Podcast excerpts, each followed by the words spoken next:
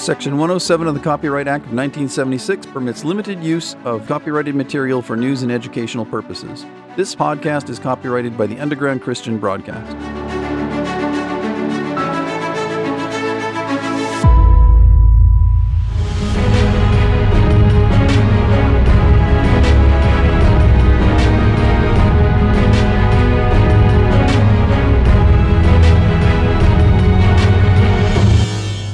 Episode 55 of the Underground Christian Podcast, where the Bible and the 21st century collide head on in a spectacular display of shock and awe.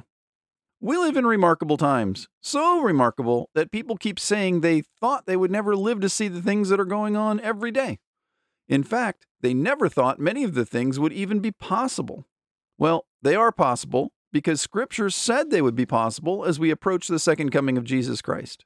That period is described in the Bible using various terms and phrases, including the birth pangs, the end times, the day of betrayal, the tribulation, the day of wrath, the day of judgment, the time of punishment, end of the age, the time of Jacob's trouble, the last days, and the day of the Lord. Tied up with those phrases are specific prophecies about what those days will be like and the things people will do and think in those days. One of the characteristics of this coming era will be the anointing of a governmental leader who will have authority over every tribe, people, language, and nation, according to Revelation 13:7. Some people interpret this to mean there will be a single world government that this man heads. But nowhere in the Bible does it specifically say that there will be a single one world government. Rather, it says specifically in Revelation 13:7 that there will be a leader who will have authority over the people of the world he will exercise authority over them. Maybe the whole world will be united under a single massive governmental system, but I don't think so for several reasons. First of all, I believe that the first true worldwide government will be established not by man or by angels, but by Jesus Christ, and that's just my opinion. More importantly, this leader that is spoken of in Revelation 13:7 while exercising authority over other nations does not entirely control them. For example, in Revelation 19:19, this leader gathers with the kings of the earth and their armies to fight Jesus when he returns. But kings in the Bible refer to rulers of nations, of independent political entities, not of governmental subdivisions. Furthermore, they maintain their own armies, so this ruler who exercises some kind of authority over the nations cannot himself be the ruler of the nations. There are many ways for one nation to exercise authority over other nations. Our government, for example, does it every day through its military power, financial tools, and economic policies. China is increasingly able to do the same thing using a similar set of tools. So it's not difficult to imagine that this ruler in the end times will be in a position to do something similar, either using the same tools or perhaps by using more sophisticated tools. It's also clear from Scripture that this ruler will not be based out of the United States. He's going to be based out of the Middle East, which is where the events of the Bible are centered. So between now and then, something big has to change. Right now, America and its allies exercise considerable influence, if not control, over the affairs in the Middle East. If anything, America has authority over the rulers of the Middle East to whatever extent we want to exert that authority. Certainly, no ruler in the Middle East exercises authority over America. So, something has to change. A ruler in the Middle East has to increase in power and influence, and America must decrease in power and influence. Or to put it another way, America cannot be great again. It has to be taken down. Do you perceive events of our day working out the diminishing of America on the world stage? If we still have the status of a great nation on the world stage, it might be because the process of humbling a nation takes time. Many formerly great nations were made humble over years or decades. The process of humbling a nation usually involved military action brought about by another nation that was aspiring to greatness. The Bible is a record book of such great nations that rose, dominated, and fell. Nations such as Assyria, Babylon, Medo Persia, and Greece, each one replaced by a more dominant power. But sometimes a great power was brought low through internal rot and decay that allowed lesser powers to take advantage of the nation during its weakness. The best known example of the latter process is the gradual decay of the Roman Empire. It slowly withered over a period of centuries until it was finally toppled by an angry Germanic tribe. So, how is America doing in its greatness? Well, let's start with the end. At the return of Christ, America will not be the nation that dominates the world. That nation will emerge out of the Middle East. In fact, there are indications in the Bible that America will be missing from the international stage at that point. The first is definitely true, and the second might be true. But either way, in that day, America will not hold the position it currently holds as the military bully of the world. So between now and then, something has to change here in America to make the government weak and inconsequential. Something has to radically change. But has it? Let's take a look. America is the undisputed military, industrial, and financial powerhouse of the world. It is those three things that give the government its power and influence, speaking from a worldly perspective, of course. American military might comes from the industrial capacity and innovation of corporate America, which itself is dependent on the power of our financial system. Are there any powers in the world who envy and resent America's position and who might be in a position to try and undermine one or all of those strengths?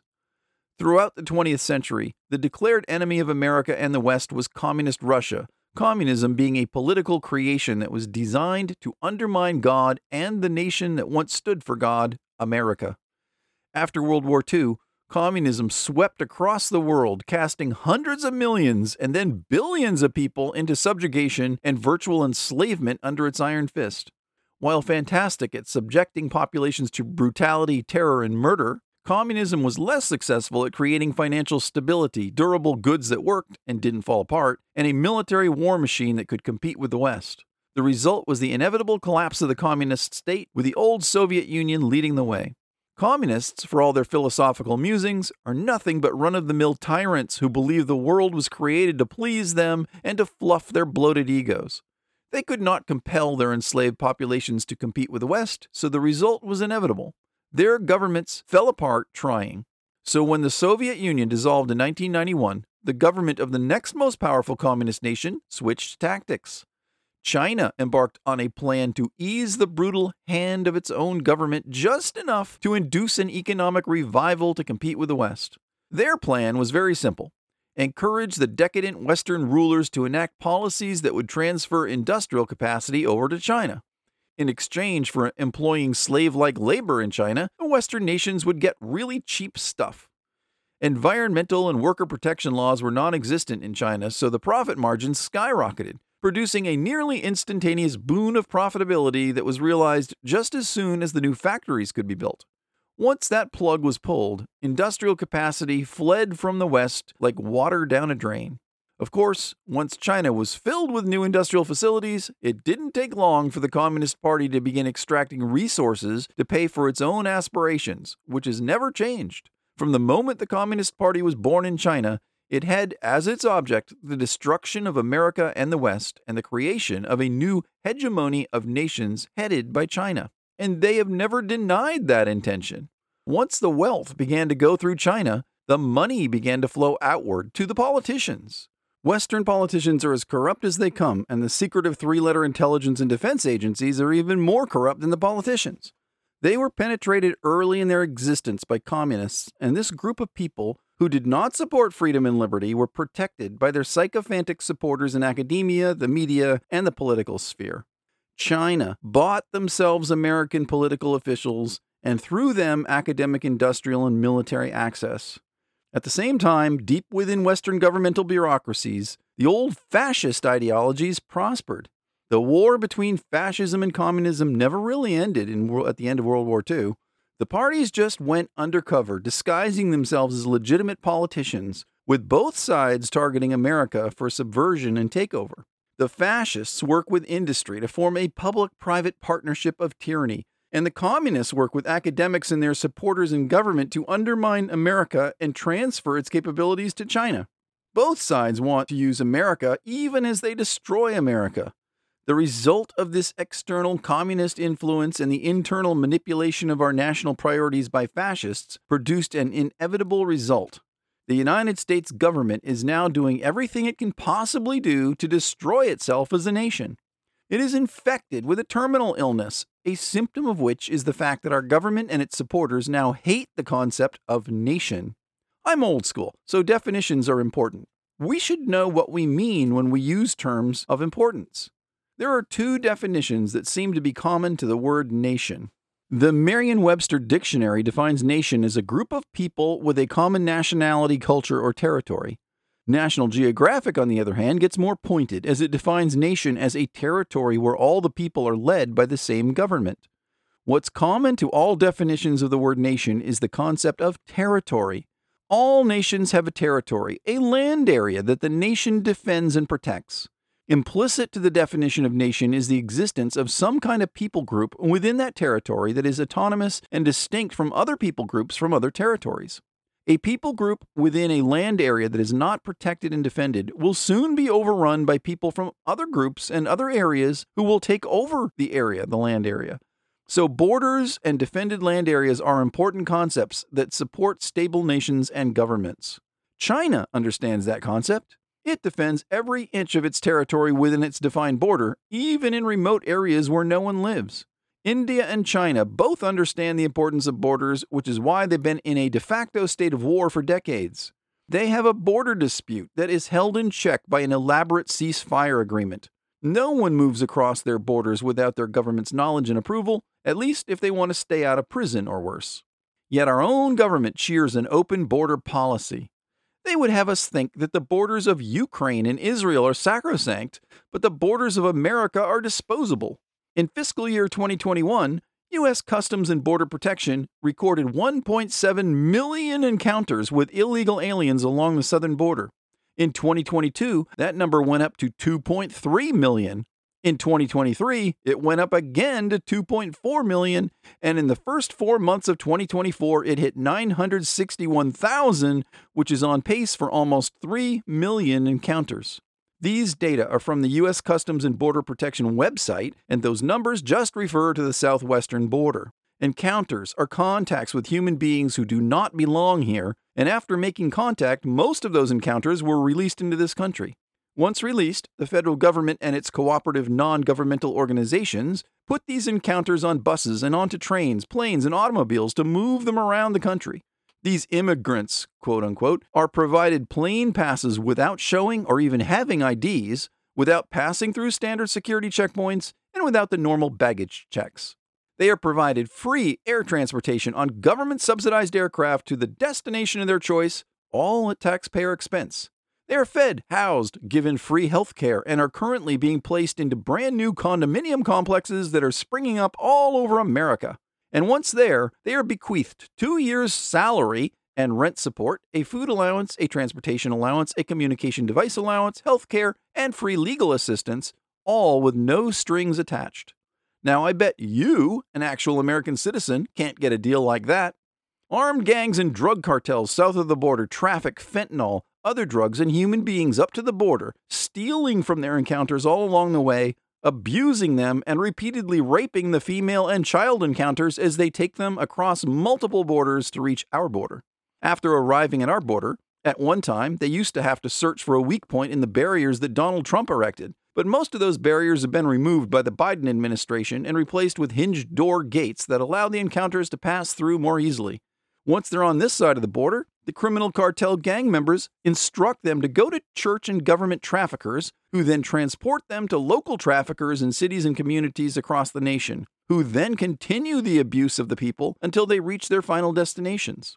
For many women and children, that journey ends with an unpleasant gang rape entry into sex slavery.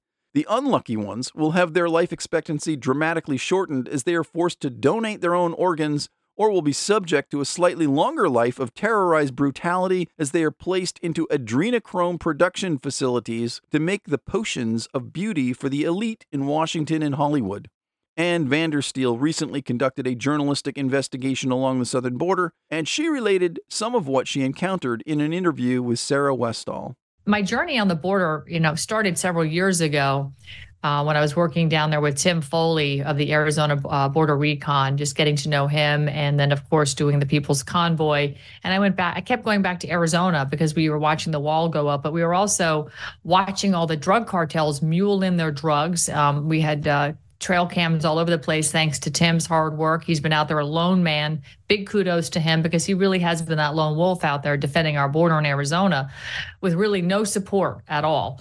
And uh, you know, the today's overwhelming response to what's happening at the border is, I'm sure, a refreshing um, change for him, and he's happy to see it. But it's sort of like, where have we been? Like, where's the Americans been? Why were we not paying closer attention? Why were we derelict on our duties, standing on our Constitution and performing our civic duty to govern? We have been derelict. And so, Michael Yon, who's a very famous Green Beret war correspondent, reached out to me. We met um, during J6 and stayed in contact. He reached out to me and said, Ann, I'm wanting to do a border trip, and you're the first person I'm calling.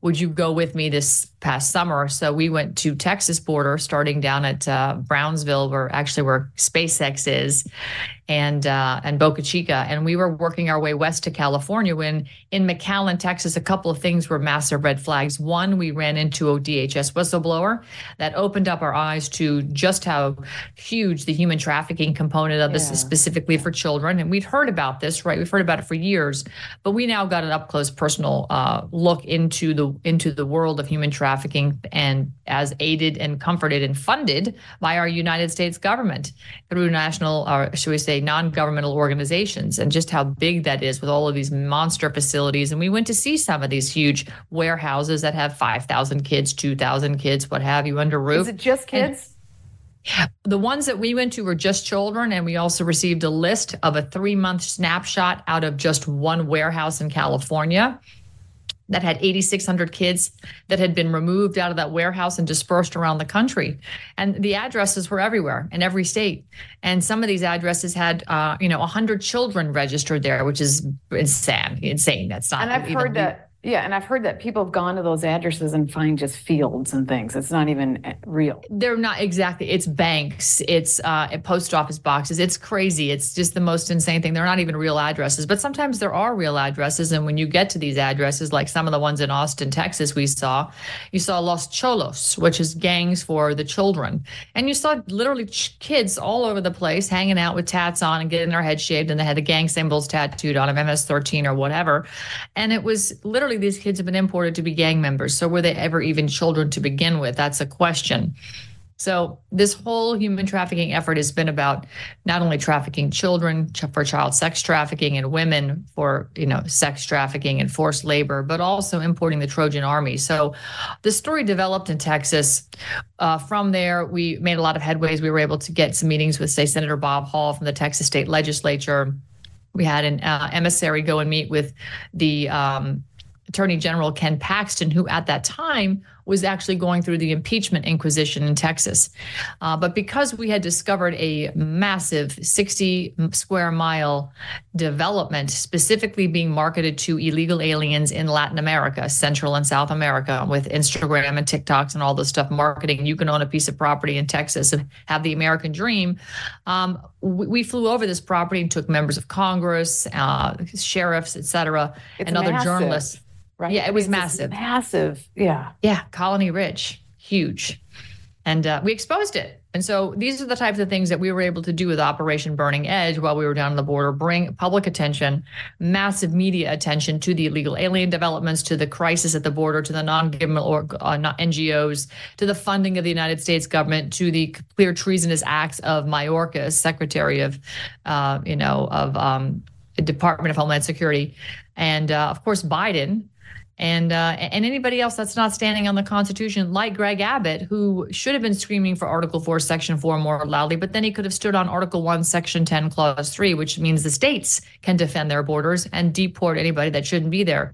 So for three years, Abbott didn't do that. He just bust these people more deeply into our country, which really frankly, Sarah, is more compliant with the World Economic Forum's doctrine for mass migration, uh, which they act as the unofficial State Department, frankly, for the United Nations. And you saw their doctrine really developed by Joe Biden and President Obrador of Mexico and, and the Prime Minister of Canada, Justin Trudeau, when they signed the DNA, the Declaration of North America, on January 10th, 2023. I have to stop here to digest the information she's provided. In addition to the well documented destinations to nowhere many of the encounters are sent to, Ann uncovered enormous facilities that house, sort, and distribute illegal encounters, and a massive government housing development to give some illegal encounters free land and homes, courtesy of our government. Were you able to get one of those? No, of course you weren't. But the bombshell disclosure at the very end of this clip was her reference to the Declaration of North America signed at the end of last year. Do you know what that is? Have you even heard of it? It's a declaration that essentially ends American sovereignty as a national entity. It does this by providing open access to our land area for unlimited numbers of people who might want to come in and experience America. It also transfers to the World Health Organization control over the American military should six magic words be uttered by the director of the WHO, those words being public health emergency of international concern. When those six words are uttered, the director of the WHO gains operational control over the U.S. military and other militaries around the world. When we transfer the operational control of our military to a third world dictator, or even make a provision that we will do so under some circumstances, we have lost our sovereignty. This act is not a treaty, but a declaration, an act of executive authority that does not have to be ratified by the Senate, because the Congress already gave the President the authority to negotiate this document without any congressional oversight or approval lest we think that this is just a theoretical loss of sovereignty because the director of the WHO has not yet uttered those six magic words, we should be reminded that there is an actual loss of sovereignty occurring at the southern border whenever millions of encounters pour across it. So, who are all these people pouring across the southern border? know that terrorists came in. My goodness, just on the three trips I've done to Panama, I've seen the individuals coming in of military, fighting military age males, and it's 10 men to every one woman down there. Um, and these people are coming from state sponsors of terror Iran, Iraq, Afghanistan. These are not here. These are not people here for a better way of life. Okay. So it's really so, obvious when you're down there that it's military oh, age men. It's just so clear. So when skeptics like uh, Dr. Chris Martenson and uh, Brian Weinstein come down, Brian Weinstein come down, and they, uh, you know, we're on the other side. They were say on the less MAGA, more uh, liberal, um, classical liberal side, have moved to center, and they come down and they see what's happening at the border, and it becomes extremely clear in their minds what's happening. I'd say absolutely. Uh, you can you can attest that these are fighting age men, and this is the Trojan army being sucked into our country, and they're going to wait. They're going to wait. So Abbott, yes, he's a psyop. Yes, he could have shut it down. He should have been the first person standing on his state's rights under the Constitution, the U.S. Constitution. Many of these men are herded into secretive government vehicles under heavy security and whisked to equally secretive bases run by Homeland Security on military installations in the Southwest. Where they go from there is anyone's guess. A nation, if it exists in any meaningful form, does not allow itself to be invaded by millions of military age men from hostile foreign countries, and its leaders certainly don't encourage it. So, what's going on down there?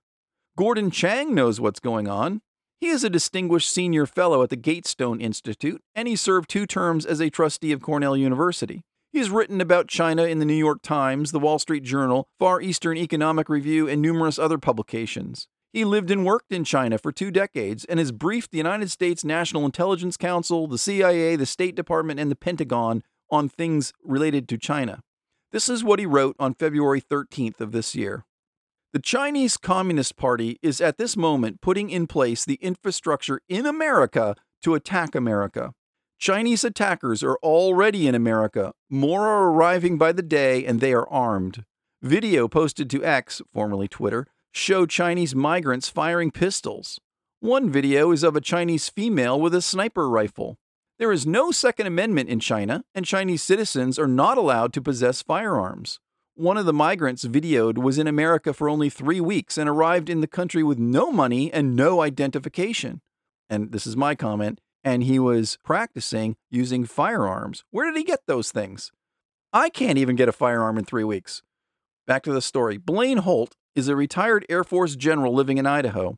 He said, quote, Tens of thousands of military age men have come across our border and are now in America, organized by group and nationality. Among them are terrorists and state actors, in particular, members of the People's Liberation Army of China. As we speak, these actors are training, making plans, and obtaining weapons, watching our patterns, and learning our vulnerabilities. End quote.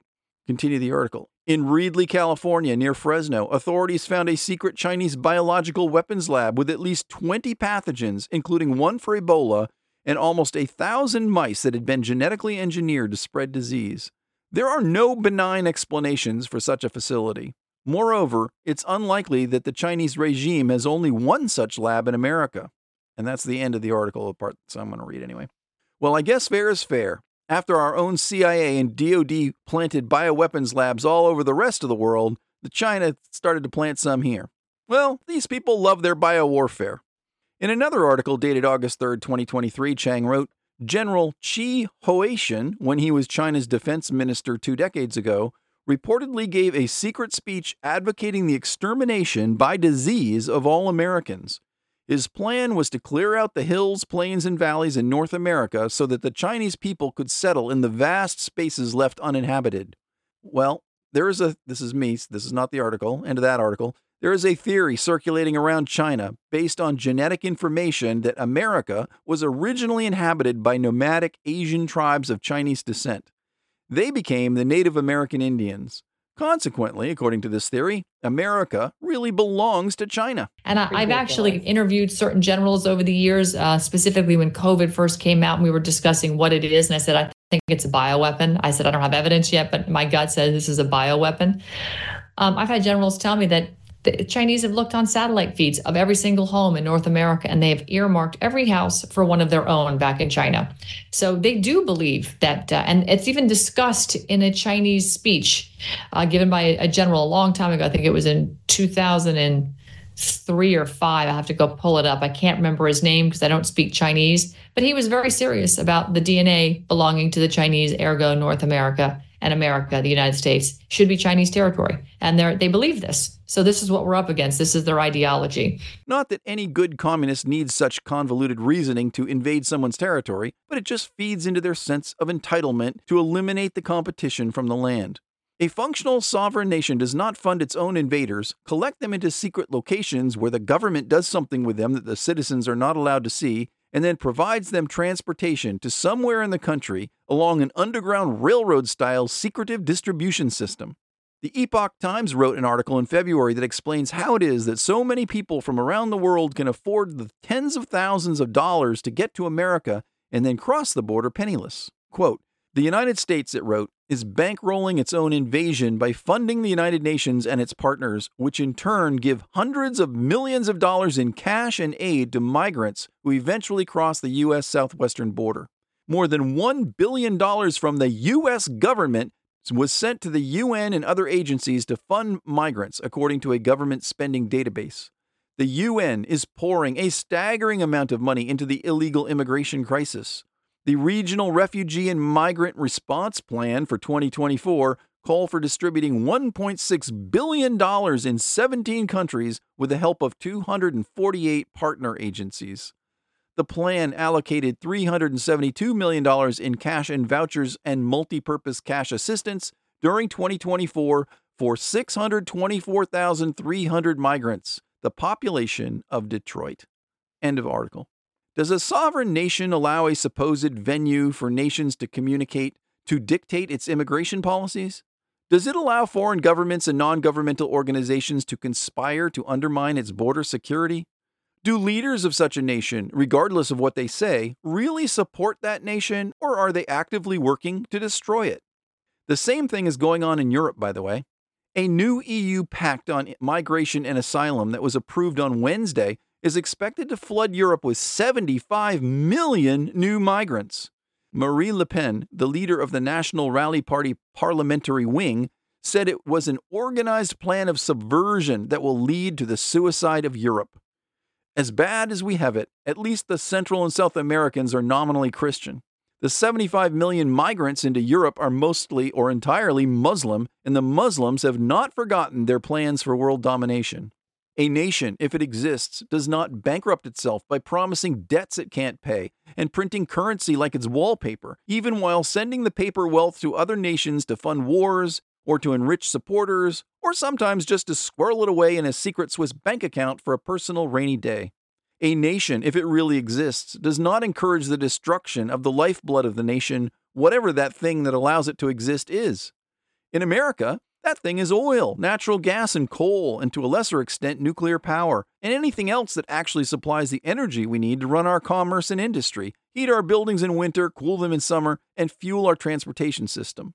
No number of windmills or solar panels can replace these primary energy sources.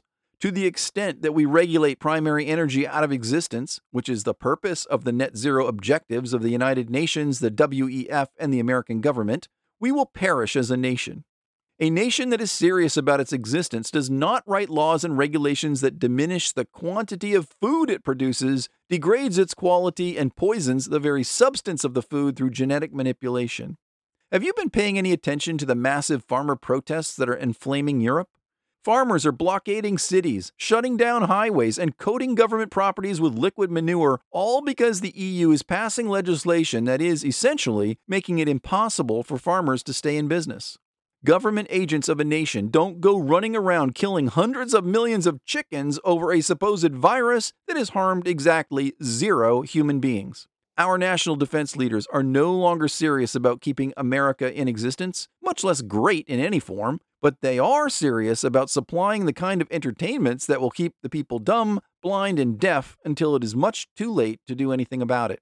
America is dying, and I would guess a sizable portion of its population is soon going to die right along with it. But too few people will notice the approaching disaster until death is at the door, mostly because of one small verse in the Bible. Its address is 2 Thessalonians 2:11, and it says, God will send them strong delusion that they should believe the lie. And what lie is God talking about?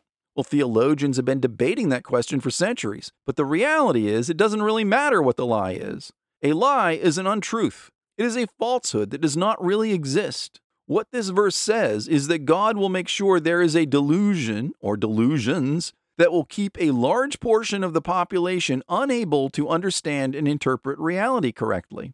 They will believe things that are patently untrue, and they will really, really believe them. They will believe the lies so much that people who do not believe them will become their enemies, nothing more than people to be silenced, then confined, and finally destroyed. And why will they be deluded into believing things that are patently untrue? Verse 10 Because of unrighteous deception among those who perish, because they did not receive the love of the truth that they might be saved. Unrighteous deception opposes truth as revealed by God by making the deception more appealing than the truth of God. It caters to our sinful side, the rebellious part of us who wants to do things our way, in our style, at our discretion. The problem with delusions is that they are incompatible with sustained life because people who are deluded can't properly interpret or interact with reality. They need some artificial means to stay alive. Most of my listeners will agree that it is delusional for a person to think they're a cat. Being a cat is one of many dozens of gender identities. This particular delusion causes people to dress as cats and act as cats to the extent that their very uncat like body allows them to act as a cat. And they even find a way to use a litter box. It doesn't seem strange to them, apparently, that they know what a litter box is, that it is found in a store, that cat litter goes into it, that they have the physical body structure and mental faculty to find, buy, transport, and fill a litter box so that they can then squat and use it. Cat gendered people persist in their delusional state of mind only because others go along with it and accept the lie themselves. The success of a delusion requires others to accept and tolerate lies. This is why people who covet or champion delusions violently and angrily oppose anyone who deny the delusions they are co- coveting or championing or worse, if someone actually tries to contest it. While behaving like a cat is one kind of a delusion, it's also delusional to think that a nation can keep printing money endlessly without destroying itself. There are countless excellent historic examples of how the profligate and unrestrained printing of money by governments that are run by greedy and power hungry tyrants destroyed their economies and brought those nations to their knees. Yet that's what America is doing. It's also delusional to think we can legalize crime without any consequence, yet that's what we do when our mayors and law enforcement officials decide they will not prosecute any property crime valued at under $1,000, no matter how brazen the thieves, or prosecute people because they possess a certain color of skin or have a certain ethnic background, as is being done in major cities across America. It's delusional for lawmakers to believe that growing crops and raising farm animals somehow degrades the climate and threatens the existence of the earth. Yet they continue to try to restrict and even outlaw farming in Western countries, all in the name of stopping climate change to save the Earth. These are just a few of the many delusions that are harmful, but do they rise to the status of a great delusion? What makes a delusion great in the eyes of God? As with almost everything in the Bible, the answer lies in the degree to which the delusion conflicts with the will and designs of God. The Bible is one long record of how man's will continuously and relentlessly conflicts with God's, but the ultimate expression of that conflict does not occur until the period of history known as the end times. That period will birth the ultimate expression of man's contempt for God and his creation, which is the great delusion that Paul referred to in 2 Thessalonians 2. It was specifically referenced in Psalm 2, where it says, Why do the nations rage and the people plot a vain thing? The kings of the earth set themselves, and the rulers take counsel together against the Lord and against his anointed, saying, Let us break their bonds in pieces and cast away their cords from us. Now, the average person who reads this passage may have no idea what God is talking about, so their imagination could run wild with the possibilities. Theologians commonly attribute this passage to some kind of general resistance of people and their leaders to God, but that's not what this passage is talking about. It is not referring to a general time period or a general group of people or a general attitude of defiance, but to a specific time period and a specific group of people with a very specific attitude of defiance. It is an end time prophecy, and it gives both the motivation for the rise of Antichrist and his popularity, and in the context of delusion, it is the object of the end times great delusion. When studying Scripture, context is very important. A text without a context is nothing but a pretext. So the context is some major end times event involving people, nations, and their leaders. The English, we're going to break this down now to see how this works. The English word translated nations is the Hebrew word goy, meaning nation of people or group of people, and it usually refers to non Hebrew people, otherwise known as heathens. In other words, it's a word that the Hebrews often use to describe the Gentile people who oppose the living God Yahweh. The word translated people is the Hebrew word leom, which is from a root word meaning to gather, specifically to gather a community, a nation, or a people. So the idea is that the Gentile people groups who oppose the true God Yahweh are gathering for something. And what are they gathering for? It says to rage and to plot vain things. The word translated rage is the Hebrew word ragash, which means to be in a tumult or commotion or to conspire and plot. The word translated plot is the Hebrew word hagah, which means to moan, growl, muse, meditate, devise, plot, growl, roar, and imagine. I think I said growl twice. So the idea is that the people of the world are in a tumult, growling and roaring and imagining and devising and plotting to do something that has nothing to do with the true God, Yahweh. But what are they so exercised about? And what are they plotting to do? The English phrase vain thing is the Hebrew word rik, which means of no purpose, empty, or worthless. So the people of the world are upset and causing a commotion to plot and scheme something that has no real value or purpose because it's empty and worthless. And that's just verse 1. The people who are not God's people are very upset, not necessarily at God, but certainly at something. The response from the leaders of the Goy, of the heathen people, comes in verse 2.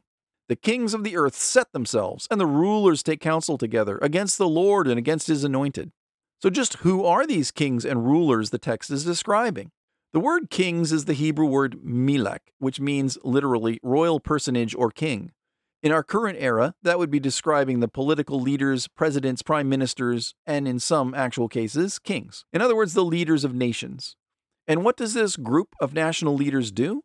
It says they set themselves. That is the Hebrew word yatzab, which means to stand, stand fast, stand up, withstand, or take a stand. The world leaders will take a determined stand on some issue of great importance and will unite in a firm conviction that will not waver. So the world leaders will agree about something. The other group described in this verse is translated as rulers. It comes from the Hebrew word razan, which means prince or ruler. This would be the next level down in governmental authority, and in the modern context would represent ministers, congresspeople, and even cabinet officials. So the law enforcers, the lawmakers, and the policymakers respond to all the civil unrest by taking counsel together. That is the Hebrew word yasad, which means to fix, lay a foundation, lay or begin. So the law enforcers, lawmakers, and policymakers create and fix new laws and rules for something in response to the firm determination of the nation's top leaders. And those laws and rules have an object, a purpose behind them, which is to be against the Lord and against his anointed. This is the part of the psalm that clearly shows that it is prophetic, specifically of the end times. Unlike the psalmist who knew only the general description of the person, today we know which actual person this verse refers to. The word Lord, all in caps, is a substitute word placed in the Bible whenever the proper name Yahweh or Jehovah is written, which is God's name. It was done to show fear and respect for the great name of God. However, God's anointed, who is the Messiah, didn't arrive for hundreds of years after the psalm was written. Today, we know who that is. We know his name is Jesus Christ. So the leaders of the world and the rulers of the world, and maybe even the people of the world, have taken a stand and are plotting and scheming to do something that is against both God and Jesus. Well, that couldn't have happened until at least 2,000 years ago because Jesus wasn't around until then. And for all practical purposes, most of the world didn't have any idea who Yahweh and his anointed were until relatively recently. Moreover, world leaders of government did not meet in any meaningful way as a group until very, very recently. In fact, the first substantive meeting of world leaders in a forum that utilized in some way their diverse authorities was the founding meeting of the United Nations in 1947. It is the only venue in all of history in which the leaders of the world's nations can meet at a single location, and it is the only venue that has ever been given enough authority for the world's nations to plot and plan things that could affect both God and His anointed. But what specifically does the psalm say that these leaders are plotting and planning against God and Jesus? Verse 3 saying, Let us break their bonds in pieces and cast away their cords from us. This is the only clue we were given as to the vain thing that these governments are plotting and planning, so it's important that we break it down. The English word translated bonds or bands is the Hebrew word moser, which means just that bonds or bands. It symbolizes a physical system of restraint. The etymology of the word comes from the root word asar, which means to bind, tie, or imprison. So the leaders of the world want to break some restraints, something that is keeping them from getting to something they want or keeping them where they do not want to be. Okay, but what about that word cord? That is the Hebrew word aboth, which means cord, rope, or chain, something that ties one thing to another. The rulers of the world want to break free of something that ties them to something they don't like, and they are plotting and scheming how to do it. So, what could that something be? And what are they tied to? The answer to that was given in part by Jesus Christ himself, who is one of the two people they are opposing in their plotting. Jesus said in Matthew 24, verse 37, and in Luke 17, 26, As it was in the days of Noah, so it shall be at the coming of the Son of Man. In a recent podcast, we saw that the fallen angels bred with human women and animals to produce the hybrid creatures known as Nephilim, a very violent and powerful group of artificially produced life forms. All hybrid life is created by altering or modifying the instructional code of life, which we know today as DNA. Obviously, Noah knew nothing about DNA, and they didn't know anything about it in Jesus' day, but the general concept Jesus relayed in that short sentence is that some kind of genetic manipulation of DNA will occur in the end times, just like it did in Noah's day. And we know what consequence that DNA manipulation brought to the world.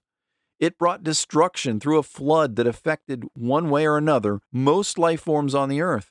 A flood was a sufficient tool of destruction because the offending life forms were all biological, air breathing entities, so drowning worked just fine. That was then, but in the end times, we're looking at the far future relative to that time. God, who sees the end from the beginning, said through that simple statement of Jesus Christ that humans will be genetically manipulated in the end time tribulation period, just like they were in the days of Noah, and that manipulation will convert human beings into hybrid humans. But it won't stop there.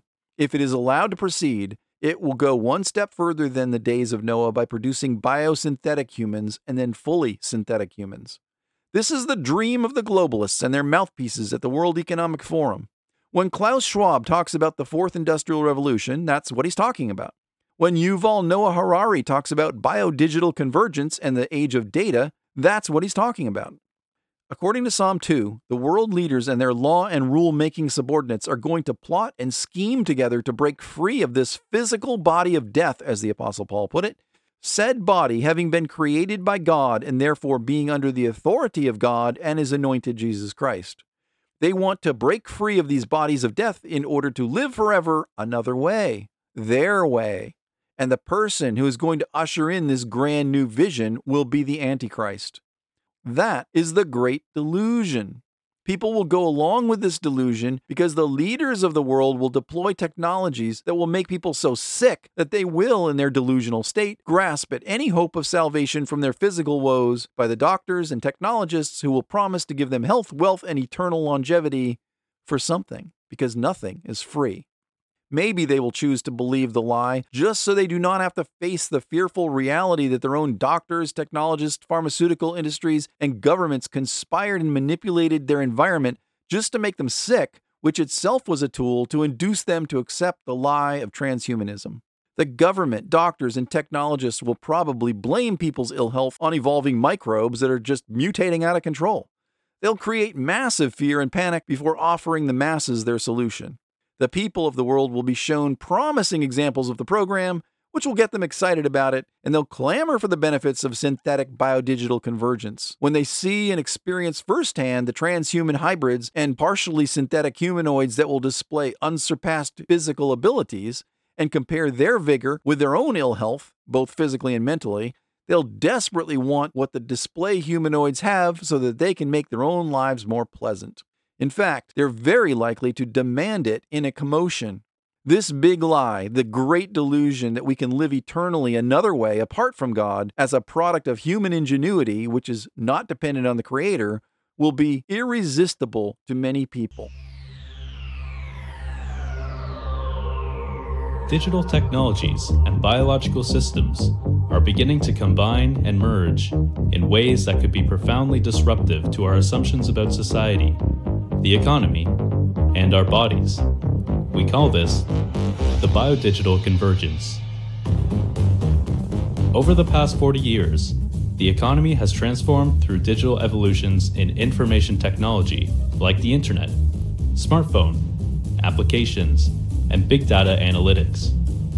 The biodigital convergence could change the way we design and manufacture goods, revolutionize healthcare and agriculture, modify our environment, and even alter how humans evolve as a species.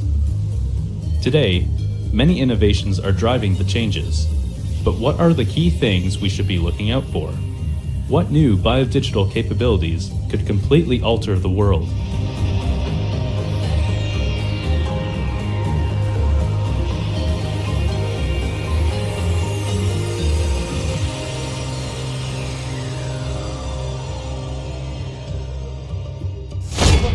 I think that within, say, 200 years, uh, to give a, a, conservative estimate, there won't be Homo sapiens on, on planet Earth. 200 years? 200 years, and I think this is a conservative estimate. Wow. Uh, I, maybe even 100 years. It's not that we'll destroy ourselves in some calamity. Much more likely, we will use advanced technology biotechnology, nanotechnology, direct brain computer interfaces to upgrade Homo sapiens into different kinds of beings, beings which are different from us much more than we are different from Neanderthals, beings which will have different bodies, different minds, different brains, I mean, the big products of the coming century will not be shoes or clothes or cars or weapons. The big products of the 21st century are going to be bodies and minds. So I think we are heading to, towards the upgrading of Homo sapiens into gods. I will replace natural selection by intelligent design you have, especially in the US, this big argument between natural selection and intelligent design. And the funny thing is, the ironic thing is that the people who believe in natural selection, I think they're obviously right about the past. But the people who believe in intelligent design, they are right about the future. Mm. The future of life belongs to intelligent design, but the designers the intelligent designers will not be some gods above the clouds. We are going to be hmm. the intelligent designers of the future of life in the universe. They will believe it with all their deluded little hearts. But the truth they will not want to believe is that Jesus literally will come back to reset the world by destroying all the hybrid and non biological life forms that will infest it at that time. But the analogy with Noah goes only so far. This time there will not be a flood. The reason God will not destroy with water a second time is because water may not be enough to destroy the hybrid human beings. Remember in Revelation 9 6, God said something very strange that must have been incomprehensible throughout most of human history. He said, In those days, men will seek death and will not find it. They will desire to die, and death will flee from them. So, how is it that men can seek death yet be unable to die? It's through the transhuman biosynthetic hybridization of human beings with machines. All will not go well for those who participate in this program, but by the time they figure it out, they will be trapped in their new bodies and committed.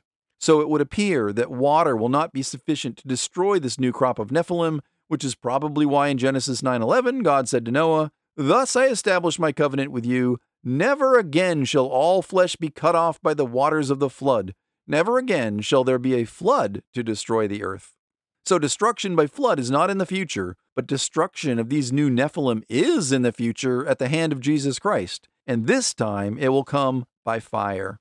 The Old Testament prophets testified to this day of destruction by fire, prophets such as Malachi in chapter 4, verse 1, where it says, For behold, the day is coming, burning like an oven, when all the arrogant and all the evildoers will be stubble the day that is coming shall set them ablaze, says the Lord of hosts, so that it will leave them neither root nor branch. There is no mistaking the clear reference to fire in that verse. In Exodus 32, Moses met Jesus in a Christophany, which is a pre incarnate appearance of Jesus Christ. When the angel of God, Jesus, appeared, it was in the, he was in the form of fire that was within but did not burn a bush.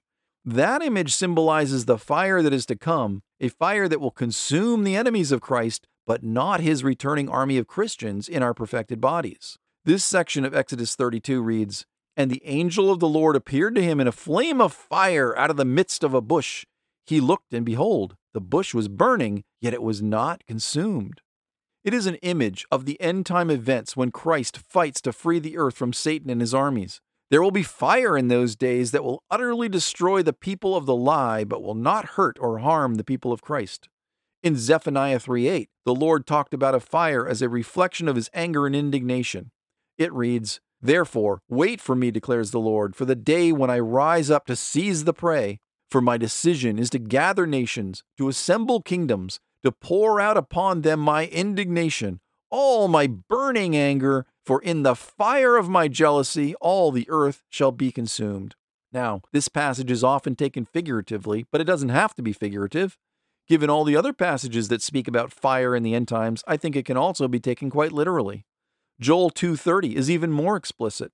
It says, "And I will show wonders in the heavens and on the earth, blood and fire and columns of smoke." Even in the New Testament, Jesus told his disciples what his ultimate task was going to be. In Luke 12:49 he said, "I came to cast fire on the earth, and would that it were already kindled." And in Luke 17:28 to 30, Jesus compared what will take place upon his return to a familiar story in the Old Testament. He said, They ate, they drank, they bought, they sold, they planted, they built. But on the day that Lot went out of Sodom, it rained fire and brimstone from heaven and destroyed them all. Even so, it will be in the day when the Son of Man is revealed. Again, this is a passage about fire and burning and total destruction. And finally, as we saw in episode 53, there is no better end times account than Joel 2 because it explains a lot about our role as Christians when Jesus returns to the earth. Christians will form an army of Jesus Christ, and in their new bodies, these Christians will be given the assignment to level the armies of Antichrist with, wait for it, fire. Joel 2, verse 3, speaks to this directly. It reads, A fire devours before them, the Christian army, and behind them a flame burns. So it is fire that rules the day of God's wrath. It has to be a kind of fire because biosynthetic bodies will not be constructed entirely of flesh. Verse 6 describes the pain the enemies of Christ will feel as Jesus takes back the earth from them through deployment of fire. It says, Before them the people writhe in pain, all faces are drained of color. In that day the fire is coming, but before it gets here, there is a lot of evil for the enemies of Christ to have to construct and deceptions for them to lay. Over here on this side of the great pond, the next item of business seems to be the chaos of Revelation 6 4, where it says, Another horse, fiery red, went out, and it was granted to the one who sat on it to take peace from the earth, and that people should kill one another, and there was given to him a great sword. Will that sword be wielded by sleeper agents of the PLA of China who have been infiltrating America by the tens of thousands the past few years? Will it be used by Islamic terrorists who have been walking across the border, some of whom were caught with weapons of mass destru- destruction? Will the sword be swung by the heavily armed drug cartels who somehow keep obtaining weapons that were sent over to help Ukraine fight Russia? Or maybe we will succumb to some mystery illness that just pops up one day in communities across the nation, courtesy of some lab rats or exotic technology. Well, the answer to these questions is yes. And when it happens, there will not be any time for us to prepare. The only preparation we have is the preparation we make in times of peace and tranquility before the chaos begins. Once the chaos starts, there won't be time to figure it out, and our government most certainly is not going to come to save us. That's why Jesus said in Matthew 24, Who then is a faithful and wise servant whom his master made ruler over his household to give them food in due season? Blessed is that servant whom his master, when he comes, will find so doing. The wise servant of Christ will be prepared for any eventuality to the point that he or she will be able to help those who are less prepared by giving them food they need, both physical and spiritual, despite whatever chaos has been unleashed around us, right up to when Jesus arrives back on the earth. We're not supposed to sit around and wait for him to come back. We are supposed to prepare and train to help ourselves and others survive until he comes back. Jesus wants doers, not spectators. How long will we have to hold out? Well, that's anyone's guess. The only thing we know for sure about Jesus' return is that we won't know anything at all about it because Jesus also said in Matthew 24, But know this, that if the master of the house had known what hour the thief would come, he would have watched and not allowed his house to be broken into. Now, that is a very interesting statement. The master of the house is Satan because in this passage, Jesus is the thief. He is coming to steal his loyalist church from the empire of Satan and his Antichrist. But Jesus seems to be saying that if Satan knows exactly when he is going to arrive, then Satan will be able to stop Jesus from coming on his rescue mission. And that is a fascinating concept.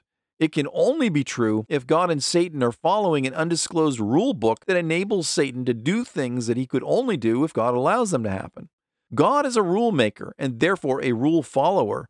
So if there are undisclosed rules to the war between he and Satan, then God is compelled to follow them by his nature. Perhaps that's why Satan continues to fight so hard. He may perceive some theoretical way of defeating God based on whatever those rules say. But no matter what rules God has with Satan, the command to the church is clear. Therefore, you also be ready, said Jesus, for the Son of Man is coming at an hour you do not expect. If Satan can't figure out when Jesus is coming, then neither can we. But why does Jesus bring that up in the first place? Because we're going to be fighting like mad to survive when he arrives. We will be so desperate, hungry, and fatigued in our fight for survival that we won't have the mental capacity to wait for Jesus to come flying by. We won't expect him because we'll be so preoccupied with figuring out how to survive and how to help others survive. And that's why Jesus told us he will come when we least expect it. We probably will have given up on him by that point. The great promise of Revelation 3, verses 7 to 11, however, is that Jesus is going to rapture the faithful church that survives up to that point. It reads, And to the angel of the church in Philadelphia, write, These things says he who is holy, he who is true, he who has the key of David, he who opens and no one shuts, and shuts and no one opens. That opening and shutting would be a door, the door to the marriage feast of the Lord. It is what the parable of the ten virgins is about in Matthew 25. Some were ready and led into the marriage feast, and some were not ready and were left behind, and the door was shut. It is a dreadful warning to the church of that day. But Revelation 3, verse 8, repeats the promise of rescue in that day. It says, I know your works. See, I have set before you an open door, and no one can shut it. For you have a little strength, have kept my word, and have not denied my name. This is spoken to the saints who have persevered through all the trouble that's coming, have managed to find a way to survive, and are probably desperate and hard pressed by Satan's forces of evil who are bent on finding and destroying them. And where is all this tribulation coming from? Is it God's wrath? No. Jesus tells us where all this trouble is ultimately coming from in verse 9. It says, Indeed, I will make those of the synagogue of Satan who say they are Jews and are not, but lie, Indeed, I will make them come and worship before your feet and to know that I have loved you. So the trouble originates with this mysterious group of people who worship Satan and call themselves Jews but are not. They're liars. And we know they are liars because we know who this group is. It is a group of men and women who essentially control the entire world. Originally, they came from the Caucasus region of Asia, but they were kicked out by Russia and they changed their identity when that happened. Today, we know them as Ashkenazi Jews. They say they are Jews, but they are not ethnic Jews at all, and they are not truly converted Jews. They are pagan Satanists who masquerade as Jews. But Jesus, who knew all about this dangerous group of people well before it existed, also watches out for his faithful church. Verse 10 Because you have kept my command to persevere, I also will keep you from the hour of trial which shall come upon the whole world to test those who dwell on the earth. Now, notice what Jesus just said. He said he will keep them from the hour of trial, not from the hour of tribulation. In this life, he said, you will have tribulation. Why? Because Satan brings it. God tests, but Satan tempts. Both testing and temptation can result in tribulation. The message for Christians is to hope for peace and stability, but plan for chaos and tribulation. The better prepared we are, both scripturally and physically, the more likely we will be to make it through a difficult period and make it to the rapture. But whether it's us who experience the rapture or a future generation, the job in every generation is to prepare like it could be us or even will be us. And if it isn't us, well, good for us. The tribulation is coming, but in the meantime, we know what the government is doing and how it is doing it. The government works for Satan, we work for Jesus Christ. So, how are we doing with our job? If you found this podcast interesting, useful, or important, please recommend it to someone you know and punch that sign, symbol, or button to encourage others to listen. Underground Christian can be heard on several fine podcast platforms, including Podbean, Google Podcasts, Apple Podcasts, Spotify, Amazon Music, Audible, TuneIn, iHeartPlayer FM, Listen Notes, Pandora, Samsung Podcast, Podchaser, and UndergroundChristian.net. If you wish to contact me, please send an email to undergroundchristian at outlook.com. O Lord God, full of mercy and grace, whose Son died for our sins and weaknesses for your name's sake, please send your Spirit to strengthen us in wisdom and to help us to understand that we need to prepare for disaster and not cruise through life like a Disney ship floating around the Caribbean. You call us to spread the gospel, and we do that a little bit. You call us to train up saints in the Word of God, and we do that a little bit better than evangelism. But you also call us to prepare for the difficult times ahead. Do we do this at all, or do we just expect someone else to prepare for us, especially the government? Place it into the minds of your loyal servants that the government is not your friend. The government is not the answer to our problems, it is the actual root of our problems. Any government but Christ's is a false government of false promises and false motivations. We may be subject to the governing authorities just as Jesus was subject to them, but we should understand who and what they are each one of them is a tool of Satan and an enemy of God. We only have you and each other to help us survive these difficult coming times. Raise up those who will do this work of preparation for the approaching end times ahead. Bring us together in that preparation for the glory of Christ and in obedience to his word. Amen.